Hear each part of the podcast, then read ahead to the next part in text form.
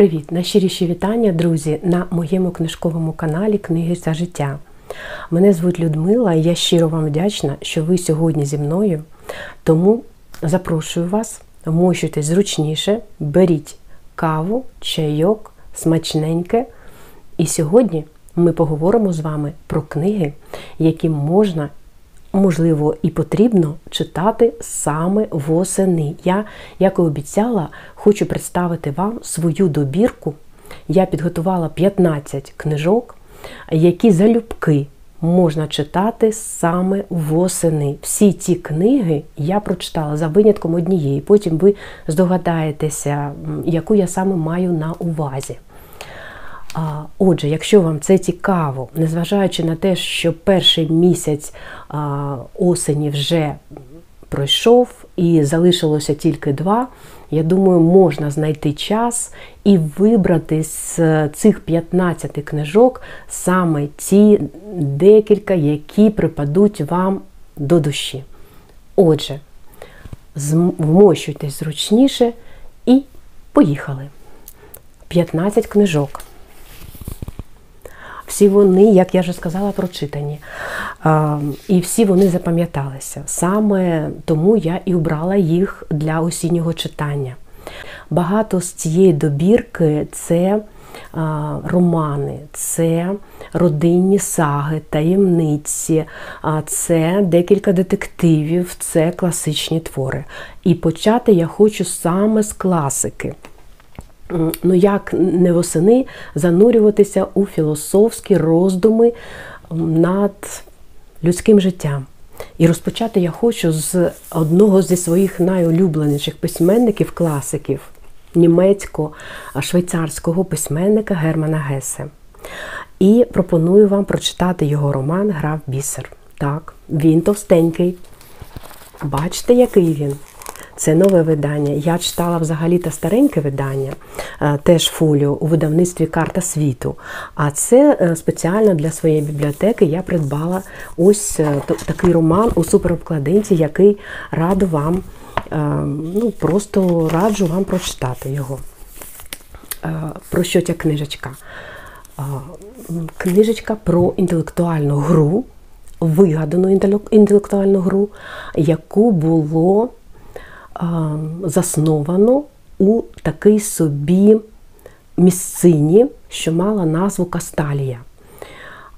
Там існував такий орден гри. І цією грою керували магістри гри. Це був найвищий щабель, якого можна було досягнути, починаючи з учня і поступово якраз піднімаючись ось крок за кроком до такого почесного, почесної такої посади, звання як майст, магістр гри. І ось якраз цей роман присвячений одному з магістрів гри Йозефу Кнехту про його життя з маличку і ось до дорослого віку розповідає нам Герман Гесе цікавий, інтелектуальний твір, що то було, була за гра, як виховувалися там, які науки поєднувала в собі ця гра. Про все це, я думаю, що ви будете з задоволенням читати. Не кидайте цей роман, коли почнете, і тут буде вступ, який Герман Гесе, до речі, писав окремо: вступ до гри в бісер. Чому саме так називається гра? Ви все це прочитаєте, зрозумієте протягом читання.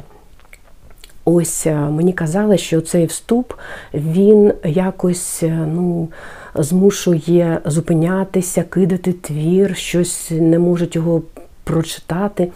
Але коли ви вже далі, далі будете читати поступово, і перед вами розкриється увесь сенс цієї книги. Ви почитаєте про цього Йозефа Кнехта, про його друзів, про взагалі цей устрій, який там панував у тій місцині Касталії.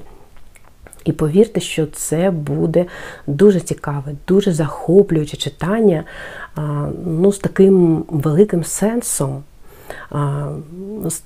Основною темою, що людина не може зупинятися, навіть коли у своєму розвитку, навіть коли вона вже досягла певних якихось вершин, а постійно повинна рухатися далі у своєму житті.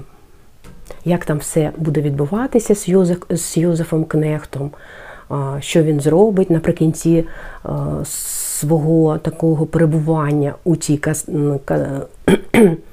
у цій грі. Дуже цікава така оповідь Германа Гесе. Раджу, друзі, до прочитання. І е, наступний філософський твір теж е, письменника чесько-французького, дуже відомого, дуже популярного.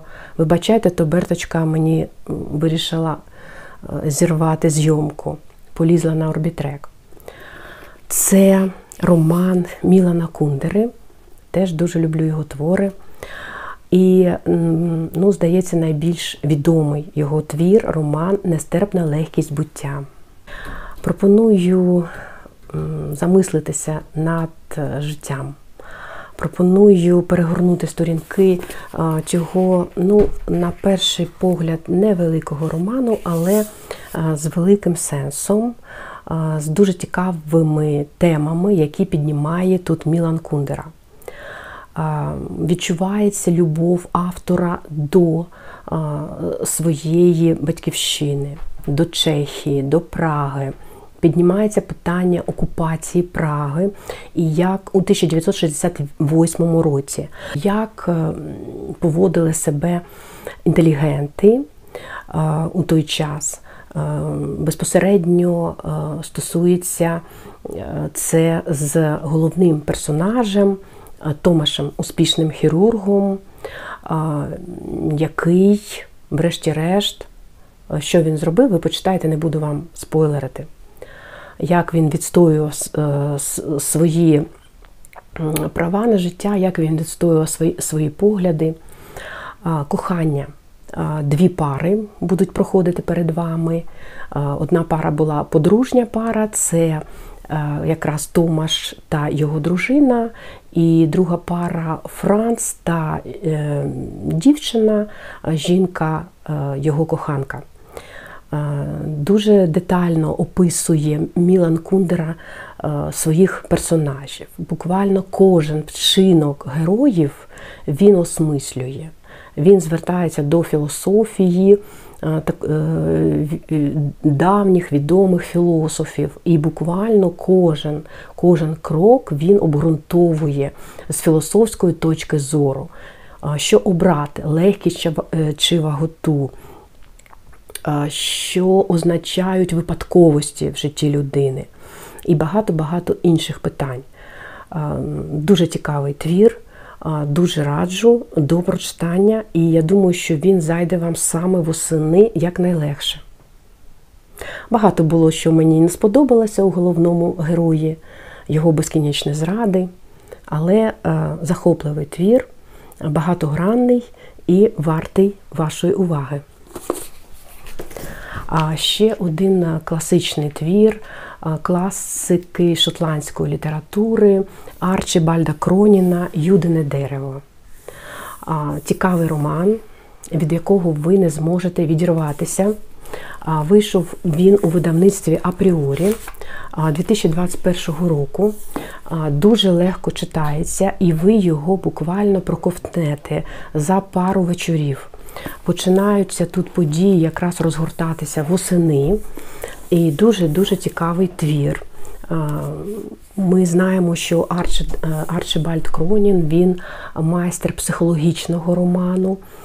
Він дуже класно розбирається у психології, психології людських стосунків, у психології людини. Чимось нагадує цей роман американську трагедію Драйзера. Тут мова йде про шлях, життєвий шлях чоловіка, який, коли ти починаєш читати, ти розумієш, що він дуже забезпечена людина, має свій маєток.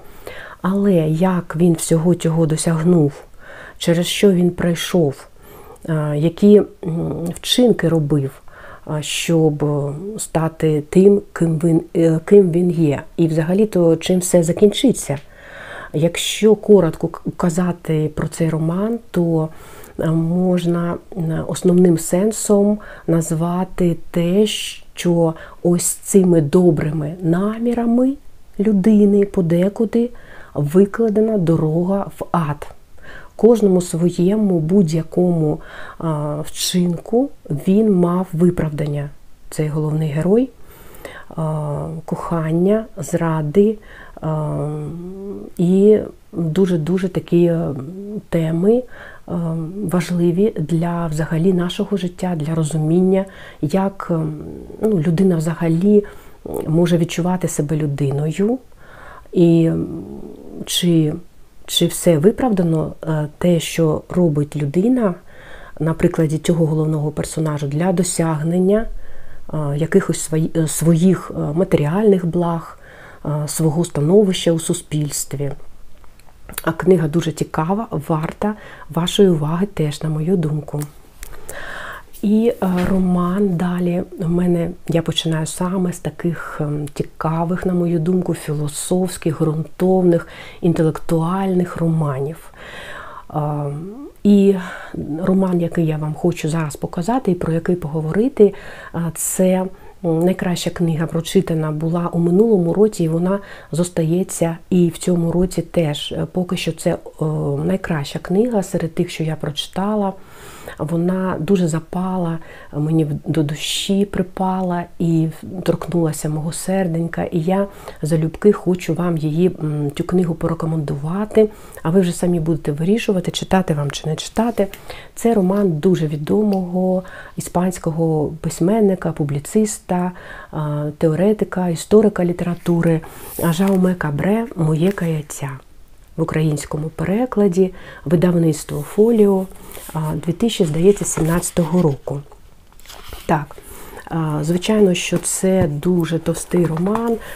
Але, друзі, ви вже зрозуміли, що я полюбляю таких товстунчиків читати, і і вам теж раджу. Майже 700 сторінок він має цей роман. І про що він? Е, ви ну, ніяк не можна сказати одним реченням, одним словом, одним якимось визначенням.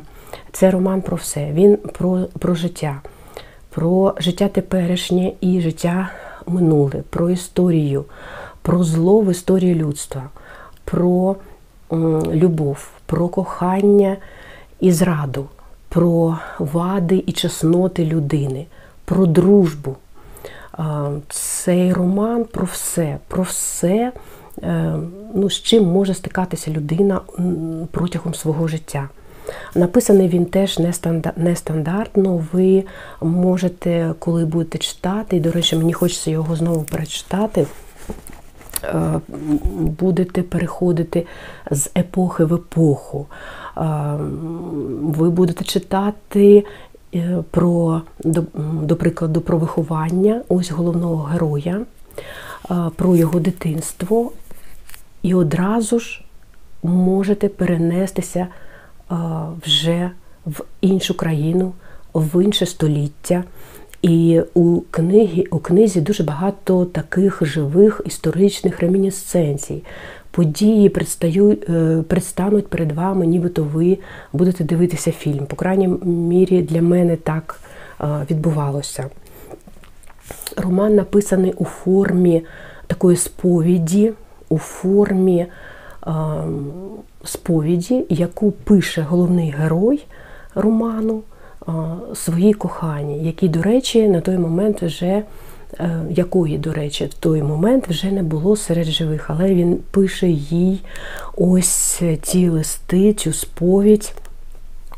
І він розуміє, що він вже починає хворіти, а в нього е, така підступна хвороба, як Альцгеймера, і він хоче записати все своє життя, переповісти це життя І багато його власних розмірковань. Починається все з його дитинства, з його виховання, з того, як йому не вистачало батьківської любові. І навіть у тексті ви відразу ж з перших сторінок будете зустрічати такий вислів, як батько-матір. Настільки йому не вистачало батьківської любові, материної любові, материнської любові. Він називав і батька, і матір ось таким словосполученням батько-матір. Це вже про багато що каже. А насправді він був дуже інтелектуальною людиною, дуже талановитою людиною, освіченою людиною. І ем, пов'язано дуже дуже і дуже багато саме з його життям, все, про що розповідає автор. Ось ці історичні ремінсценції будуть нагадувати вам інші відомі твори або події з часів Другої світової. Автор говорить про те, що зло в історії людства воно має конкретні обличчя: обличчя Гітлера, обличчя концтаборів, обличчя лікарів, які проводили досліди над людьми. Дуже цікавим моментом і одним з таких е, матеріальних е, персонажів у книжці є скрипка дуже відома скрипка, яка пройшла свій шлях, починаючи з зернятка, потім дерево, з якого виготовили саме цю скрипку. Дуже раджу до прочитання. Я думаю, що восени, восени якраз е, саме час для читання такого чудового твору, такого чудового роману Жауме Кабре. А тепер я хочу показати вам книжечку українського письменника, дуже класного Симура Гласенка. Я вам розповідала про нуар по-українськи і є відгуки на книгу Дім чистого світла. Ви знайдете на моєму каналі, друзі. Це вже з українським колоритом, це Подільська готика. Подільська готика, головний персонаж, дуже відомий лікар, який має свою особисту таємницю. Ви будете її розгадувати і ем, здогадаєтеся, яку саме пов'язану з його практикою. Лікарською, він е, дуже талановитий лікар, він може побачити людину і відразу встановити її діагноз. І ось якраз він приїздить до Крутого Яру. Це вигадана така місцина. І починає там працювати. Чому він заїхав у таку місцину дуже далеко, хто там мешкає, які там люди. Тут також піднімає автор тему і переселенців з Донбасу, і їхню таку акліматизацію в іншому місті, як їм там жилося. І дуже багато таємниць криється у цьому романі Симура Гласенка. Він е, пише легко, пише колоритно, мова прекрасна, е, описи природи, описи товтр безкінечних. Е, я робила навіть закладинки, і ну, хочеться теж перечитати цю книжечку. Тепер е, наступні романи, теж вони е, дуже цікаві, і вони будуть стосуватися саме родинних таких е, таємниць, розгадка родинних таємниць. І перший серед таких романів, який я хочу вам показати, це Хранителька таємниці Кейт Мортон. Видавництво Віват 2021 року. Чудове оформлення і прекрасне читання вас очікує. Буде родина таємниця, яка пов'язана теж з подіями Другої світової війни, і яку донька Лорел, донька головного, головної героїні, буде розгадувати вже коли пройшло дуже багато років з моменту е, трагедії. А починається все з того, що Лорел тоді була підлітком, і вона стала свідком, коли її мати вчинила злочин. Вона вбиває людину, вбиває чоловіка. Але розгадають вони цю загадку сімейну таємницю, тільки но вже коли пройде майже 50 років, буде мати Лорел на той час, а матері її буде вже майже 90 і Вона хвора і. Е, Лорел разом з сестрами і братом намагаються дізнатися правду про те, що ж, врешті-решт, тоді сталося. Дуже закручений сюжет, незвичайна кінцівка, раджу до прочитання. Теж родина таємниця, але вже не писала цю оповідь Крістін Гармел Солодкі чари забуття. Дуже класна книжечка, дуже мені сподобалася. Теж видавництво Віва 2019 року.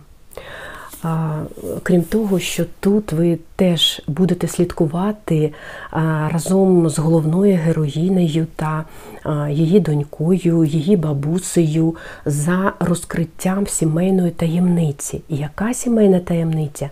Звичайно, що ви самі почитаєте. Я можу тільки вам привідкрити і сказати, що це також пов'язана ця таємниця з Другою світовою, з Голокостом. І там буде такий факт у книжці. Уся родина, вони не будуть знати, що е, бабуся головної героїні, вона єврейка.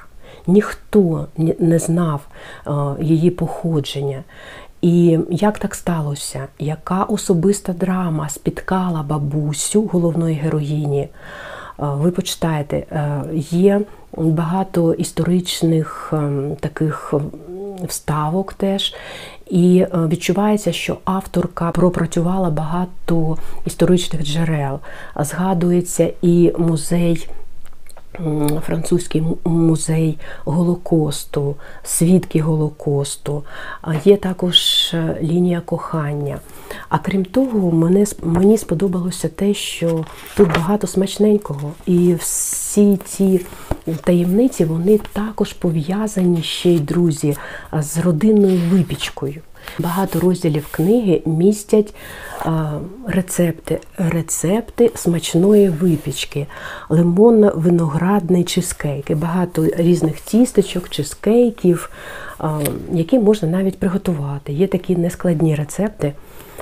Тобто тут і кохання, і стосунки матері і доньки, доньки підлітка і матері, ця родина, ця таємниця і багато-багато іншого у цій невеличкій е, книжці Солодкі чари забуття.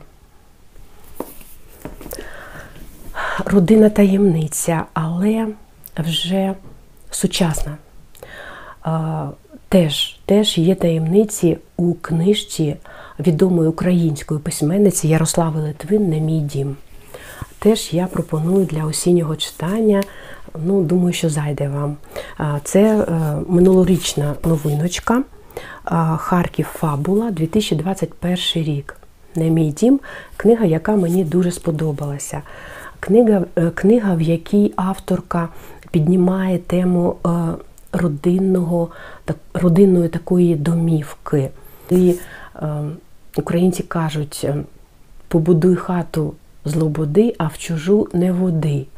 Тобто людина завжди хоче мати свою домівку рідну, щоб в неї завжди було затишно, щоб можна було відпочити, щоб жити там було дуже комфортно.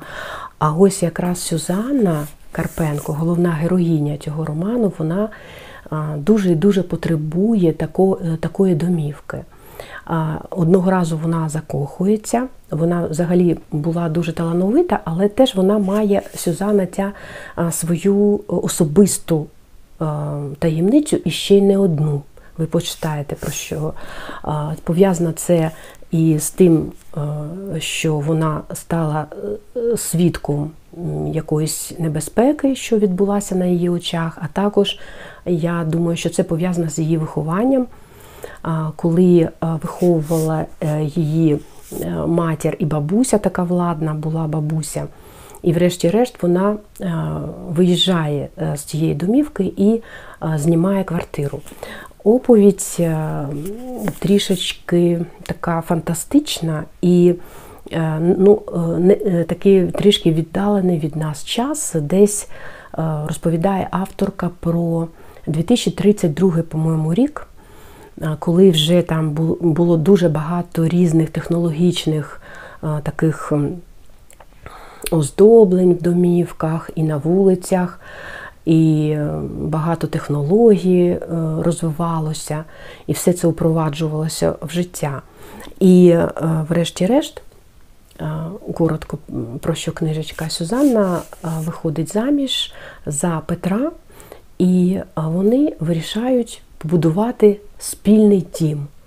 І щоб цей дім він був високотехнологічним, щоб там були всі умови для проживання. І е, якраз е, погоджується, Сюзанна погоджується, і ця ідея спільної домівки вона їй дуже близька. І вона сподівається на те, що в, в цьому домі вона знайде своє щастя. Але як все станеться насправді? Дуже цікава, захоплююча історія теми е, кохання, теми е, родинних стосунків, теми виховання в родині, теми якраз ось цих технологій, чи зможуть технології якось позитивно впливати на наше життя. І тема тут і роботи є, дуже цікаво почитаєте. Тема стосунків зі ну, взагалі в родині і зі е, свекров'ю, які були непрості. Тема такого гендерного, гендерної нерівності, туристична складова. Е, дуже е, дуже цікава книжечка. Варта теж, на мою думку, варта уваги і прочитання. А тепер я хочу перейти до книжечок таких а, трі, трошки фантастичних. І хочу порекомендувати вам почитати. Все ж таки в нас буде і Хеллоуін, і такі книжечки теж стануть нагоді для для читачів. Це Ніл Гейман не будьте. Якщо ви ще не знайомі, не знайомі з творчеством Ніла Геймана, такого чудового письменника, який мені дуже подобається, я вам можу порадити розпочати знайомство з ним і саме з тієї книжечки не будь-де. Це такі пригоди, які відбувалися з головним героєм та його друзями, яких він знайшов у Лондоні, але знайшов він їх у долішному Лондоні, у підземелі Лондона. Він їх знайшов там різні чудернацькі тварини, там щури розмовляють, інші якісь такі персонажі е, лякливі такі, і події дуже чудернацькі. Ну, ось таке фентезі, таке містичне фентезі, я думаю, сподобається всім любителям цього жанру. Невеличка книжечка, можна сказати, читається дуже швидко. Видавництво KM Books 2021 року теж пригоди долішнього Лондона. І е, продовжуючи тему моторошної такої атмосфери, я вам знову ж таки хочу порекомендувати всім любителям детективного жанру роман. Я буквально в попередньому відео, відео показувала як новинку Курта Еліса Серед вовків. Це теж такий моторошний роман, вже тут справжнісінький детектив і психологічний трилер також, два в одному. Міфологія Південної Африки, розгадка загадкових вбивств, герої такі колоритні персонажі і у світ пригод у Південній Африці. Запрошую вас. Закручений сюжет читається легко, цікавий детектив. Далі я вже продовжую тематику детективного читання осіннього, і я не можу не порекомендувати вам роман Я думаю, можливо, ви ще зараз. Е, я думаю, що ви зараз догадаєтесь, про кого я буду е, розповідати. Це молодий швейцарський письменник Жоель Дікер, чиї романи я всі прочитала, вони всі є в моїй бібліотеці. Е, перекладені українською. Цей роман е, Правда про справу Гаррі Квеберта він написав, е, коли йому було 27 років. Він дуже молодий. Я думаю, що йому можна вибачити такі огріхи молодого автора, які. Можливо, ви знайдете у романі, але мені дуже і дуже сподобався цей товстунчик. Автор пише знову ж таки тема тут про письменництво, і головний герой він письменник Маркус. Він письменник, який написав одну книгу, набув популярності, і всі тепер від нього очікують, що він видасть на гора, як кажуть, ще один твір, ще один роман. Але в нього такий ступор настав, він не може нічого писати, ніякі ідеї йому в голову не приходять, і він звертається до свого старшого товариша, який був е, раніше в нього е, викладачем. І е, дзвонить йому і просить про допомогу. А той, в свою чергу, запрошує його приїхати на віллу, погостювати до нього.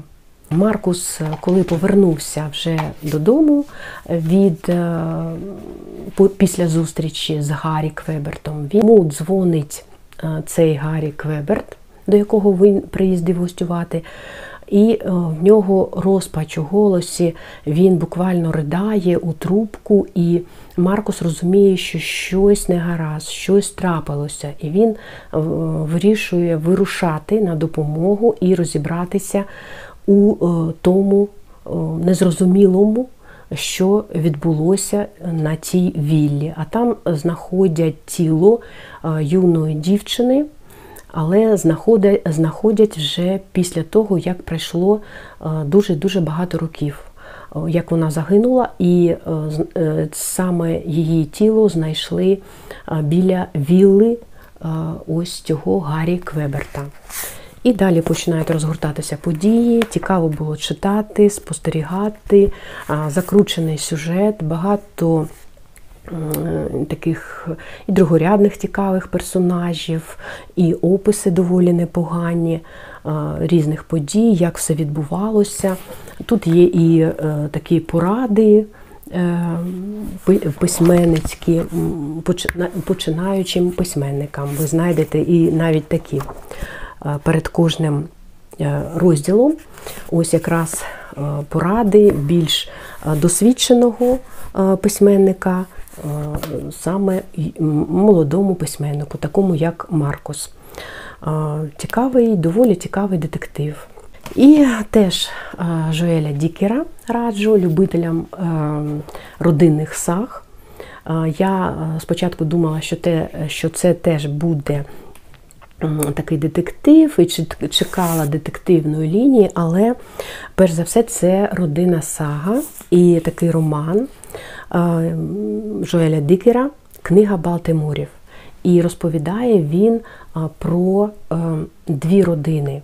Ця книжечка підійде всім любителям психологічного роману. Теж а тут мова йде, є і такі, така детективна лінія, потім вона згодом буде проявлятися, і певна драма така відбудеться у книжці. Дуже така е, драматична оповідь. Балтимори і е, ця родина була більш заможна. І е, вона так і називалася Гольдмани Балтиморські і Гольдмани Монклери. Балтиморські е, були заможними, а Монклери ну, середнім таким класом. Переплітаються також події різних часів. Ем, цікавий сюжет, він не дуже такий динамічний, повільний. Пише Дікер так більш повільно, взагалі створює свої е, такі оповіді у повільному темпі. Але е, мені сподобалося, яка ця драма. Піднімається тема і стосунків в родині, дружба між членами родини, між ем, дітьми різних родин, як вони товаришували, перше кохання і таке професійне становлення. І, звичайно, що є, повторюся, драма, яку вам предстоїть розгадати. Друзі, і залишилося в мене небагато вже книжок, три книжечки. Я хочу вам представити це, продовжуючи тему детективів. Е, хочу порекомендувати чудовий детектив Юрія Венечука Віла Декера. Якраз Вілу Декера я прочитала, а ось продовження агент Лилик ще не встигла. Тут якраз події розгортаються протягом місяця перед другою, початком Другої світової війни, починається десь з середини серпня до початку вересня. Львів, передвоєнний Львів. А в агенті Лилик, по-моєму, теж жовтень вже йде, жовтень 1939 року.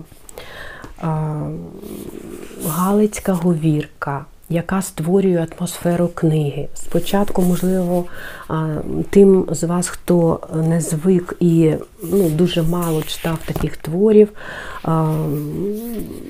цих часів про тодішній Львів, багато діалектизмів, жаргонних слівців. Але деякі є виноски наприкінці сторінок, і можна почитати значення цих слів є назви вулиць, проспектів і площ довоєнного Львова. Цікавий сюжет. Тут головний персонаж нічний репортер, який є талановитим. Пише він на кримінальну тематику, публікує статті. Він такий собі, його дуже полюбляють жінки, він такий ловелас трошки. І ось у Львові відбуваються вбивства, вбивства красивих жінок. Причому дуже такі жорстокі вбивства. І ну, слідчі вже замислюються над тим, що це ну, такий почерк маньяка, можливо, це маньяк.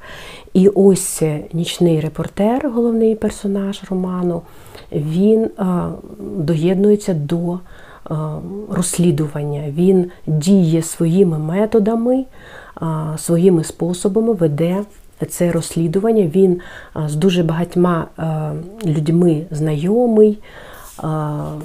І тому він хоче знайти цього вбивцю атмосферна, цікава книжка. Так як я думаю, що буде і агент Лилик. Коли я читала Вілу Декера, ще не було видано агента Лилика продовження. Тому я думаю, що зараз якраз вам буде доречно е, прочитати дві книги, щоб не відкладати на потім. Я це теж обов'язково зроблю. Прочитаю другу книжечку. І 15-та книжечка в мене коротка проза письменника, якого я відкрила для себе. І мені також ем, буде цікаво прочитати роман ем, Адама Джонсона, син начальника тюрми. Він в мене є на поличці, а поки що я прочитала його оповідання, називаються Усмішки долі.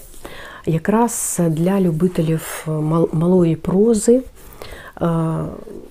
Мені здається, що вам буде цікаво прочитати і подумати над такими темами, які піднімає автор в цій книжці, які є гостро соціальними. Він тут ну, він несподіваним таким, несподівано він якось так підносить цю тематику і зі свого Е, кутозору показує нам деякі проблеми наші, наш, нашого людського життя. Трішечки тут поєднує він із е, технологіями. Деякі моменти, до прикладу, перше саме оповідання, яке називається е, Нірвана, мене просто вразило, так як і інші. Проблеми, які він піднімає, це і е, невиліковні, не, невиліковні хвороби, питання життя і смерті. Піднімає також е, ось останнє оповідання про втікачів з Північної Кореї, які перебігли всіма правдами і неправдами, опинилися у Південній Кореї, як вони можуть чи не можуть пристосуватися до нового життя. Питання таких е, глобальних якихось катастроф, цунамі, техногенних таких аварій. І е, про це розповідає інше оповідання, е, коли відбулася така природна, природне лихо у Філадельфії. І все це написано дуже у високому ритмі, дуже так, ну, знаєте, динамічно і подекуди трішки жорстко. Е, ну, Несподівано для себе я відкрила цього автора Адама Джонсона, ще раз повторюсь, і думаю, що його творчість безумовно е, заслуговує уваги е, читача. Він також відзначений багатьма нагородами. І ось, до прикладу, цей, ця книжечка невеличка, вона стала одним з найкращих видань 2015 року. Вийшла книга у видавництві наш формат Київ 2017 року. Друзі, ось така в мене була добірочка книг для осіннього читання. Я не знаю, сподобалася вона. Маю надію, що все ж таки деякі книги вас е, зацікавлять, і ви з задоволенням їх почитаєте. Дякую вам щиро за увагу. До нових зустрічей на каналі Книги та життя. До нових теплих історій. Па-па, друзі!